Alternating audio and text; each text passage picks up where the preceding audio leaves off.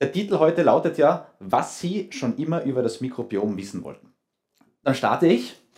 Ich möchte mal mit dem Begriff Mikrobiom klar schief machen. Das ist ein Wort, das ist momentan unglaublich in, sehr modern. Das liest man überall, es gibt es auch im Radio, im Fernsehen etc. Der Punkt ist aber der, die meisten Menschen wissen nicht genau, was das Wort wirklich heißt. Oft sagt man, das ist ein modernerer Begriff für Darmflora. Früher hat man Darmflora gesagt, das darfst du aber heute nicht mehr sagen. Heute muss man Mikrobiom sagen, das ist der medizinisch richtige Begriff. Nun, umgangssprachlich ist das auch so, stimmt, streng wissenschaftlich nicht. Ich werde Ihnen jetzt noch einmal erklären, was das mit dem Begriff Mikrobiom auf sich hat. Im weiteren Sinne steht hier, ist das die Gesamtheit aller, ich habe jetzt hergeschrieben, den Menschen besiedelnden Mikroorganismen. Es muss aber gar nicht der Mensch sein, es kann auch das Mikrobiom von einer Maus gemeint sein oder das Mikrobiom von einer Regenpfütze. Man meint also immer die Gesamtheit aller Mikroorganismen in irgendeinem biologischen System. Im engeren Sinne aber meint man damit alle mikrobiellen Gene oder Genome im menschlichen Organismus. Ich habe Ihnen da dieses Ohm fett markiert. Dieses Ohm, das werden Sie in der Medizin und in der Biologie öfter hören. Proteom ist die Gesamtheit aller Proteine. Genom ist die Gesamtheit aller Gene. Karzinom ist die Gesamtheit aller karzinogenen, krebserregenden Zellen.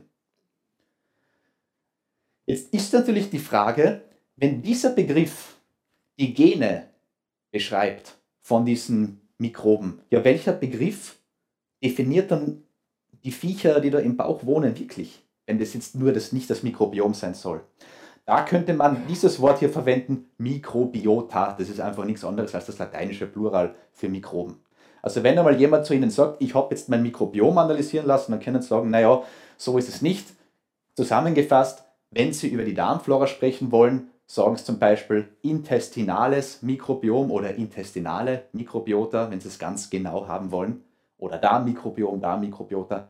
Da steht fäkales Mikrobiom. Haben Sie eine Idee, warum fäkales?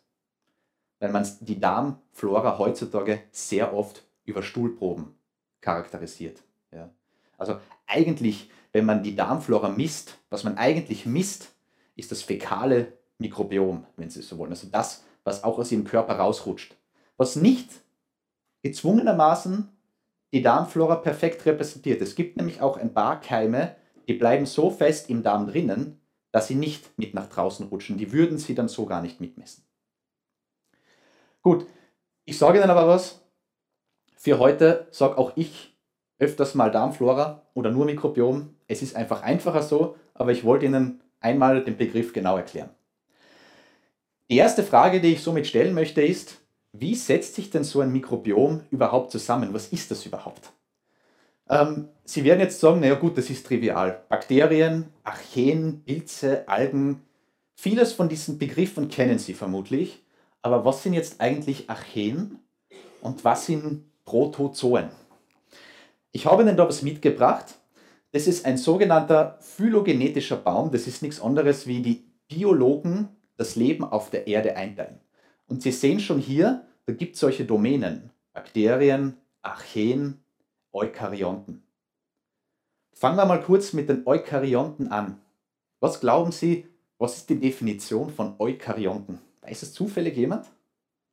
Das sind alle Organismen, deren Zelle einen Zellkern hat.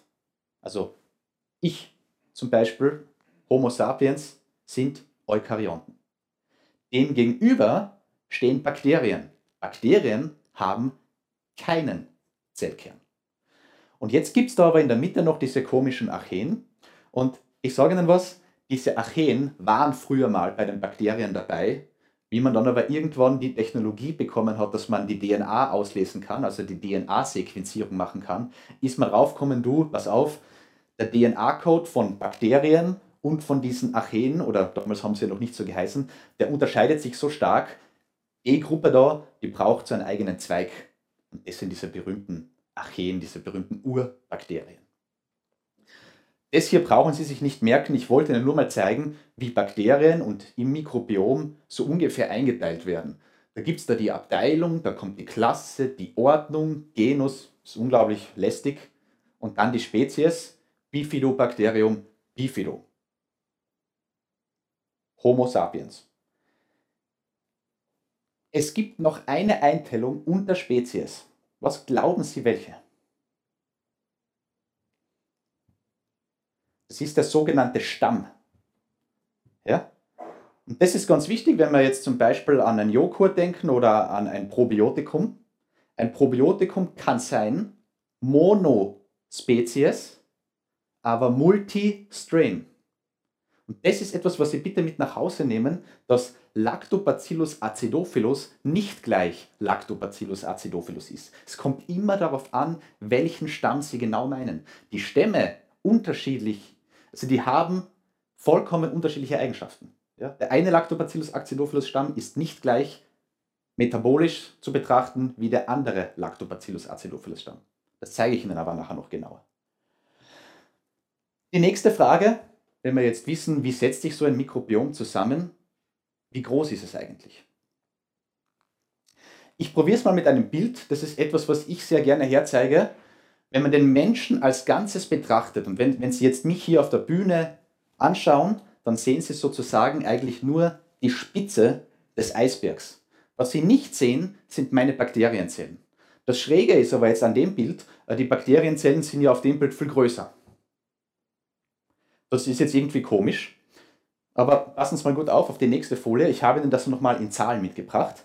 Der Mensch besteht in etwa, ich habe die Studie da unten verlinkt, aus 39 mal 10 hoch 12 Zellen. Das ist eine unglaublich abstrakte Zahl, mit der kann niemand was anfangen, die brauchen Sie auch nicht. Und dann steht hier, der Mensch wird in etwa von 39 mal 10 hoch 12 bis 10 hoch 14 Mikroorganismen besiedelt. In anderen Worten, habe es da oben stehen, das Verhältnis ist in etwa 1 zu 100. Sie bestehen also zahlenmäßig aus mehr Bakterien als Mensch. Sie sind also mehr Bakterie als Mensch. Das ist natürlich eine, eine Tatsache, die, die, die will niemand gern haben. Wenn ich mir in den Spiegel schaue, wäre ich auch gern ich. Ich wäre nicht irgendwie gern so ein schieres Viech. Ich wäre gern ein Mensch.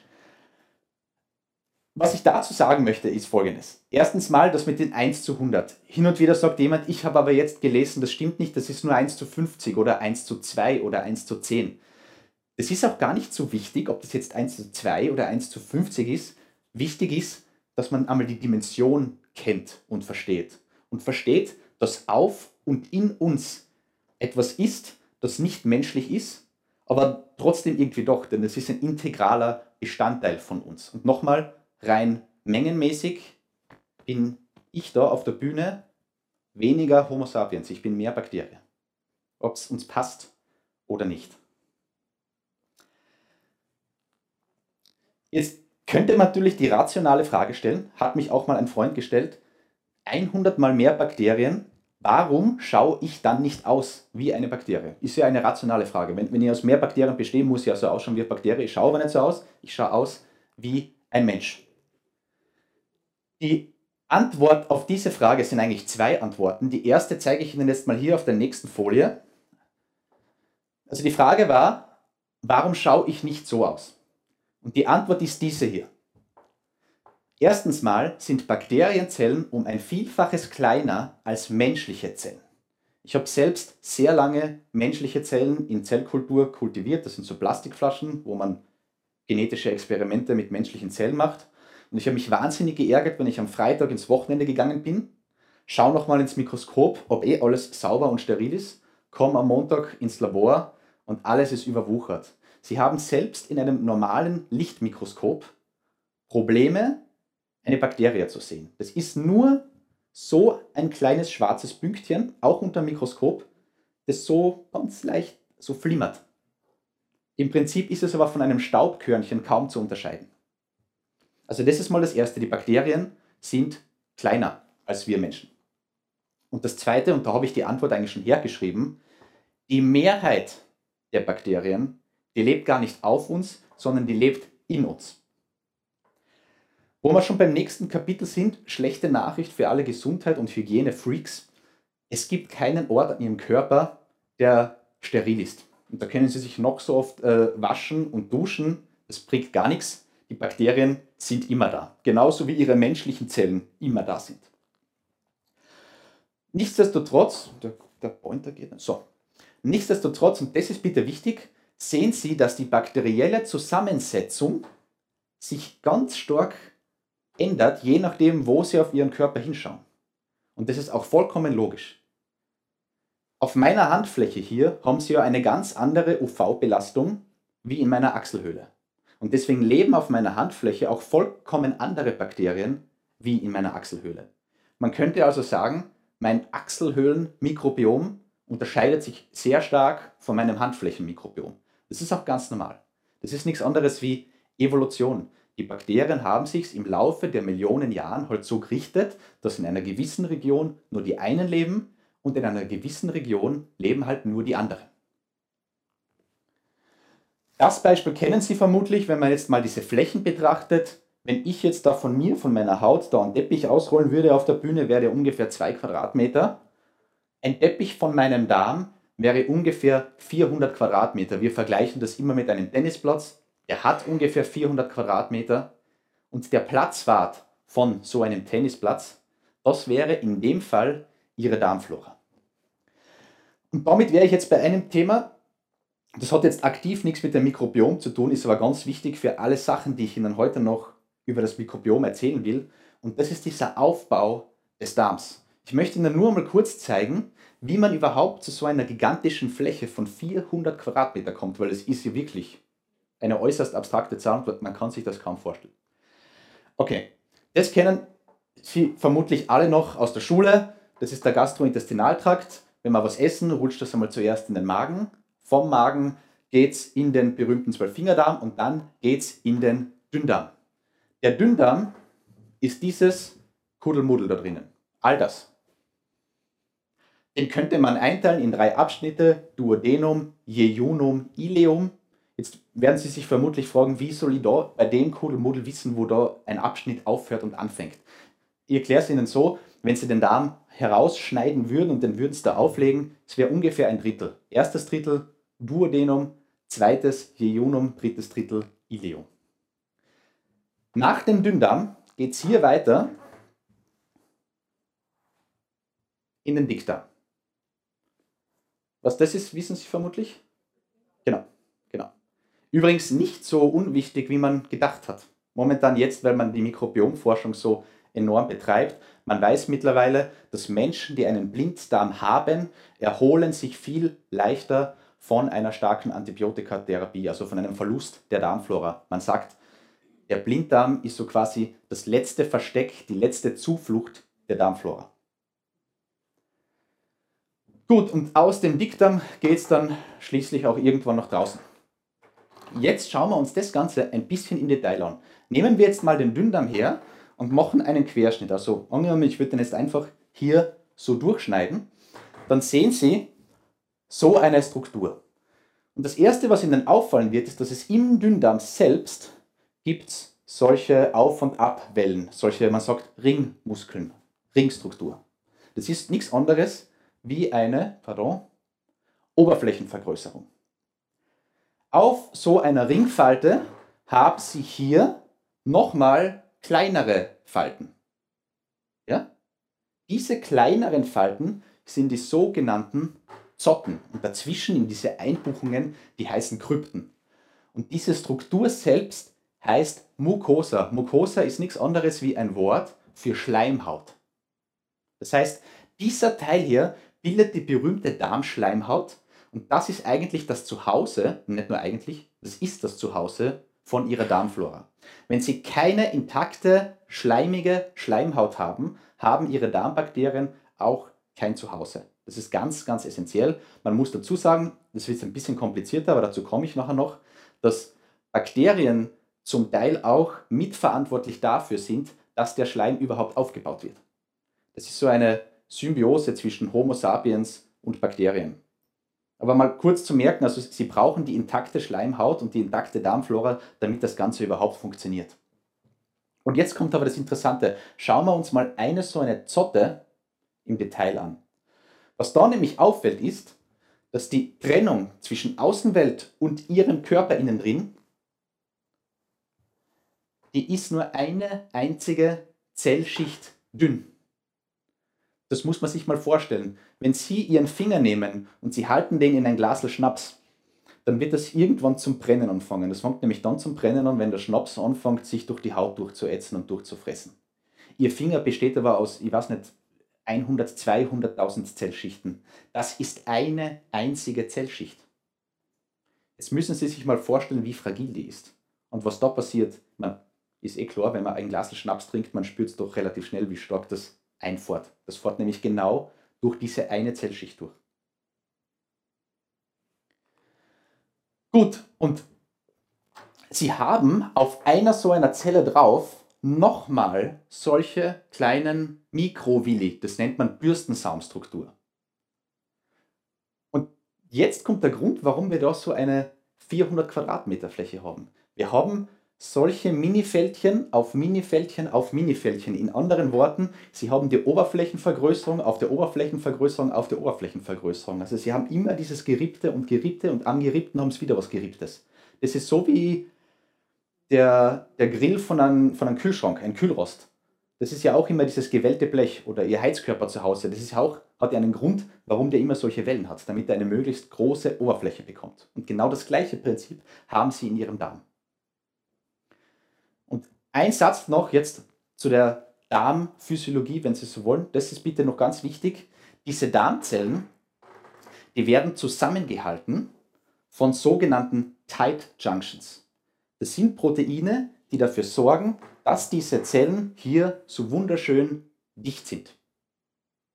Dazu kommen wir nämlich noch später. Ich zeige nämlich dann später, was passiert, wenn Ihre Zellen dann nicht mehr dicht sind. Also bitte einfach nur merken, dass das solche Proteine sind und die heißen Tight Junctions. Gut, noch ein Unterschied zwischen Dünn- und Dickdarm. Ich habe es hier schon hergeschrieben. Im Dickdarm gibt es keine Zotten sondern nur Krypten. Aber das ist nur ein Detail am Rande. Gut, jetzt wieder kurz zu dem Mikrobiom. Und jetzt kommen wir nämlich genau zu dem, was ich Ihnen vorher schon so am Menschen gezeigt habe.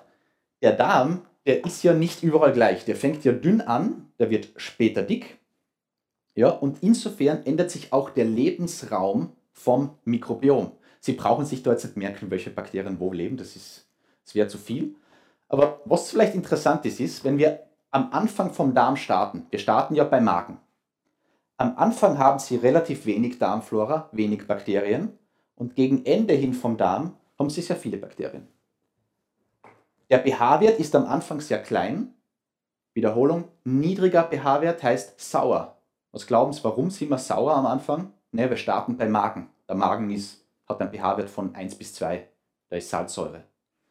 Wird aber dann im Laufe immer basischer. Insofern haben wir am Anfang ein relativ antimikrobielles Milieu, also ein Milieu, in dem sich die Mikrobiota nicht so wohl fühlen und hintenrum wird es freundlicher. Das passt eben damit sehr gut zusammen. Am Anfang haben wir wenig Bakterien und hinten viel. Und das ist jetzt bitte ganz wichtig. Man sagt immer so oft, ja, hinten im Dickdarm, da ist die Darmflora, das ist wichtig. Äh, Im Dünndarm, da gibt es eh keine Darmflora, ist nicht wichtig. Bitte, das stimmt nicht.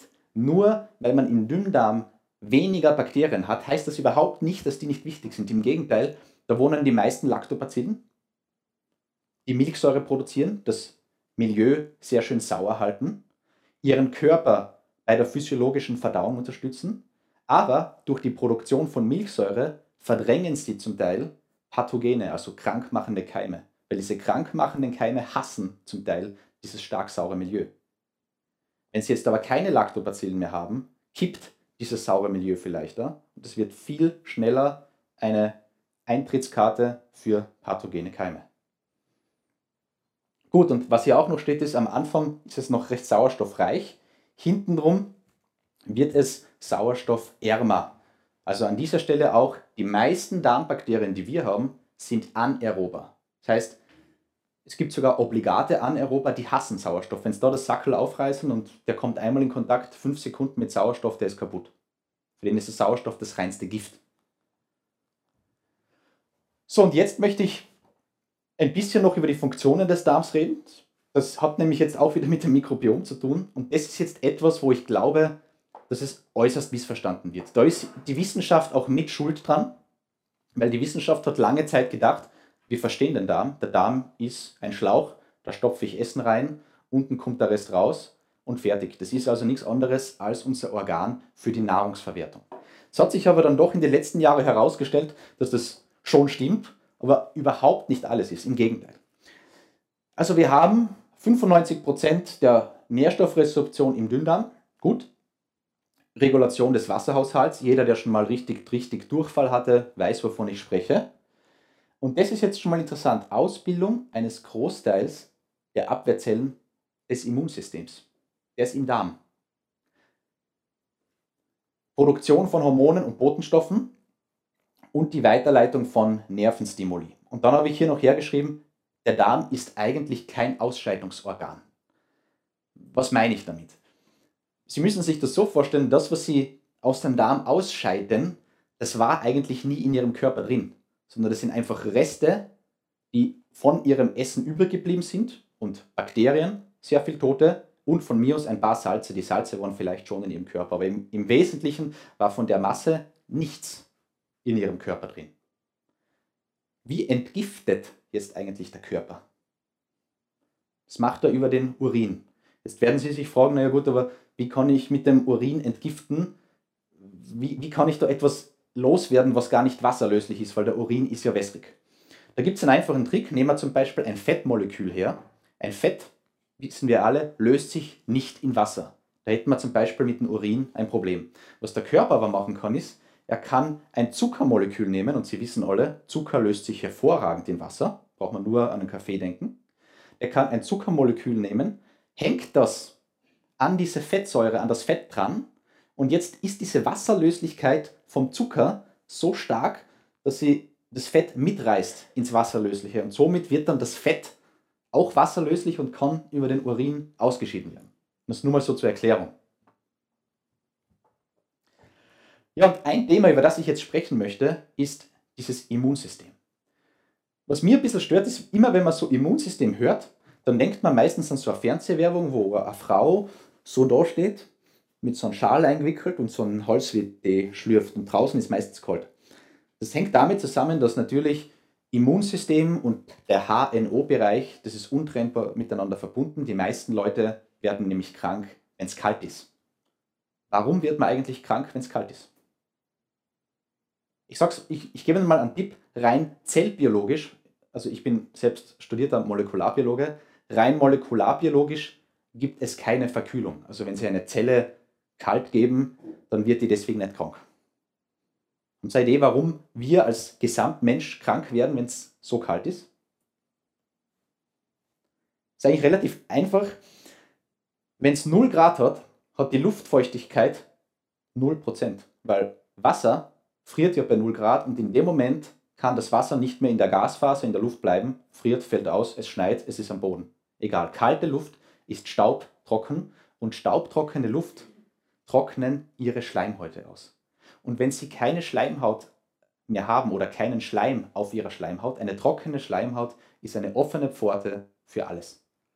Und das ist jetzt genau der Grund, warum ich gesagt habe, dass dieser Schleim auf der Darmschleimhaut so wichtig ist weil da genau das Gleiche gilt.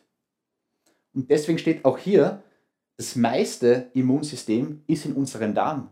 Das ist aber gar kein Zufall, das ist reine Statistik, weil der Darm ist die größte Schleimhaut des Körpers. Das ist nicht der Hals. Das ist der Darm mit seinen 400 Quadratmeter Schleimhaut.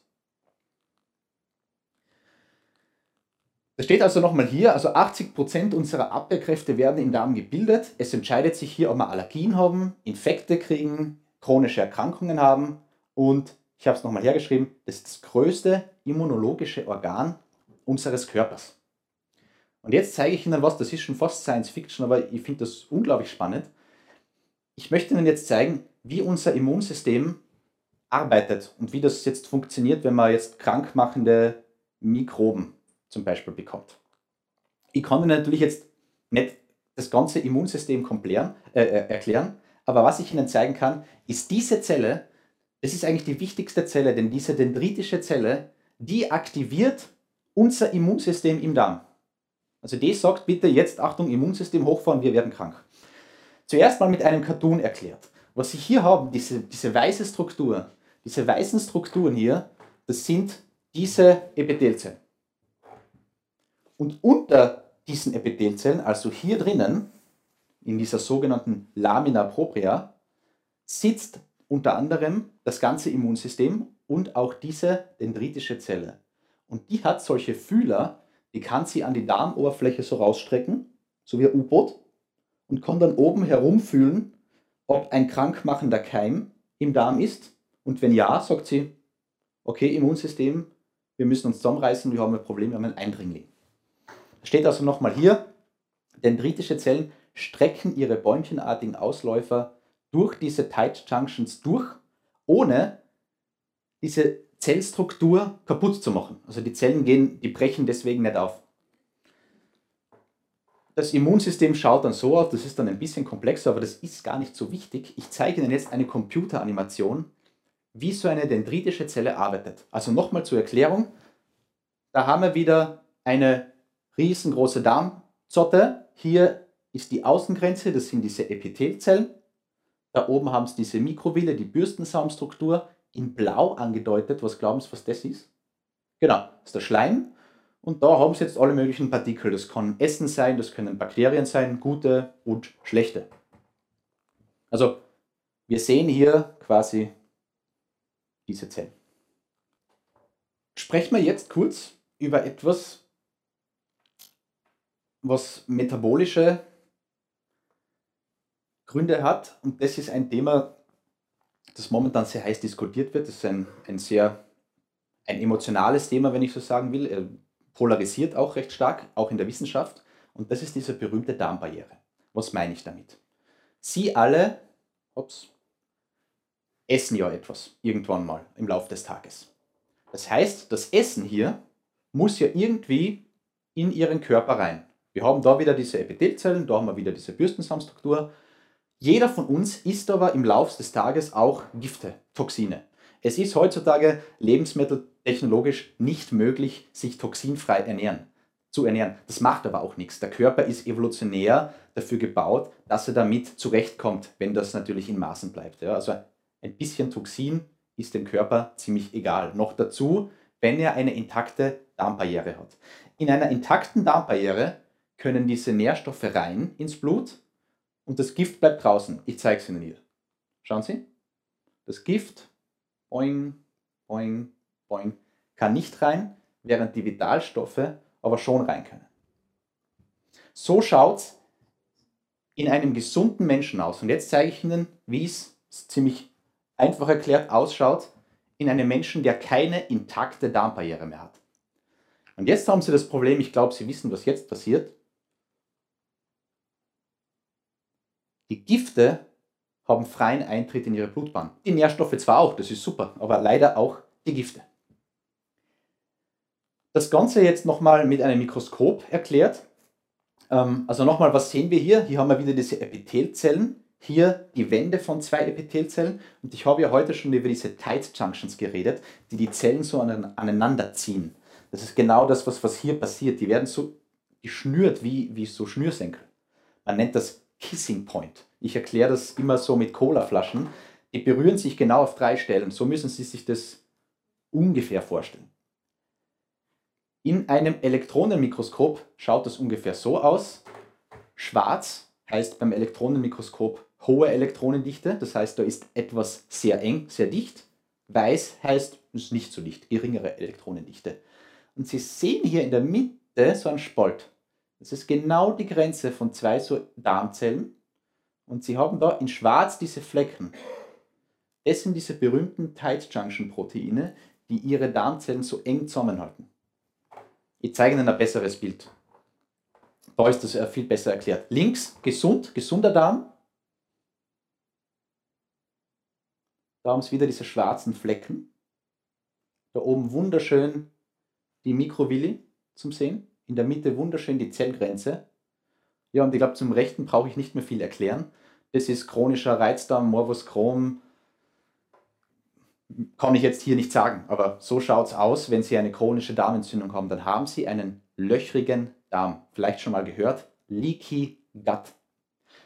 Und das ist mir so wichtig. Sie sehen nämlich schon, das Wort löchriger Darm, das heißt nicht so, damit es der Laie irgendwie besser versteht, sondern das sind reale Löcher, die da wirklich im Darm vorliegen. Noch ein Beispiel, wieder links relativ extrem, rechts wunderschön, wunderschöne Darmbarriere. Dieser Cartoon fasst diese ganze Problematik nochmal wunderschön zusammen. Links haben sie es recht gesund und wenn sich das Gewebe entzündet, wenn sie zum Beispiel kein Mikrobiome haben, keine Darmflora, dann kann es passieren, dass diese Tight Junctions aufgehen und jetzt haben Gluten, Mikroorganismen, Toxine und so weiter freien Eintritt in die Blutbahn. Und was sind die Konsequenzen? Fehlabsorption von Nährstoffen, Autoimmunität, Lebensmittelintoleranzen. Das heißt, ihr Immunsystem spielt vollkommen verrückt. Und das ist eine Allergie. Das ist der Grund, warum heutzutage Menschen sagen, ich verstehe das auch nicht, die ist jetzt seit zehn Jahren Weißbrot, habe es immer vertragen und plötzlich vertrage ich es nicht mehr. Weil plötzlich haben sie irgendwas im Weißbrot, das kommt jetzt in ihr Körperinneres rein, irgendein Toxin, das war aber vorher nie in ihrem Körper drinnen. Weil ihr Darm eine stille Entzündung hat und löchrig geworden ist. Meistens ist die Ursache dafür eine längere Antibiotikakur. Es gibt gewisse Antibiotika, gewisse Breitbandantibiotika, bei denen weiß man, zu 80 bis 90 prozentiger Wahrscheinlichkeit entwickelt der Patient ziemlich genau 12 bis 16 Monate später einen löchrigen Darm, weil die Darmflora, das Mikrobiom, kaputt gemacht wurde. Sie brauchen also ein Mikrobiom, damit sie überhaupt so eine intakte Darmbarriere und Darmwand haben. Davor schützt sie die Darmflora. Wie sie das macht, das erkläre ich Ihnen gleich. Aber solange Sie Schleim haben und eine Darmflora haben, können die pathogenen Keime sich gar nicht ausbreiten, weil zum Beispiel Platz ist dafür. Ein Bakterium ist relativ egoistisch im Wachstum. Das braucht Nährstoffe. Wenn aber jetzt schon jemand anders in großer Zahl da ist, dann hat der sich schon so gemütlich gemacht, isst die ganze Nahrung weg, sodass ein neuer Keim eigentlich gar keine Chance hat, sich auszubreiten. Und das ist das, wo Antibiotika so missverstanden werden. Die meisten Leute glauben, wenn sie ein Antibiotikum nehmen, nehmen wir einmal ein Breitbandantibiotikum, dann löscht mir das meine Darmflora zwar aus, aber wenn ich damit aufhöre, dann wächst die ja wieder gleichmäßig nach. Und das ist der Punkt. Jedes Antibiotikum, egal welches Sie schlucken, bei jedem gibt es immer ein bis zwei Keime, die gegen das Antibiotikum resistent sind. Und was Sie jetzt aber haben, ist, dass diese zwei Keime, die haben jetzt den ganzen Lebensraum Darm für sich alleine. Das heißt, während die anderen einmal alle tot sind, breiten sich diese zwei Keime in Ruhe aus, wachsen mal alles voll. Man nennt das Kolonisations- oder Kolonialresistenz, sodass dann ihre gesunde physiologische Darmflora, die kann gar nicht mehr physiologisch nachwachsen. Und das ist das große Problem bei einer Probiotikakur, äh, bei einer Antibiotikakur natürlich. Gute Frage. Also die Dame wollte wissen, warum dauert es jetzt so lange, wenn ich ein Antibiotika nehme? Es geht eh schneller, aber bis sie es merken, also bis der, bis der Mukus wirklich so stark abgebaut ist, bis auch die letzten quasi WO geben, kann das ungefähr bis zu einem Jahr dauern. Das ist diese sogenannte Silent Inflammation, auf Deutsch stille Entzündung. Das Problem ist, am Anfang merken sie davon nichts. Das ist wie bei einer Leberkrankheit. Die meisten Leberinsuffizienzen, Leberkrankheiten haben ja das Problem, dass sie vollkommen subklinisch sind. Sie merken aber gar nichts. Sie merken erst dann was, wenn es meistens schon ziemlich zu spät ist.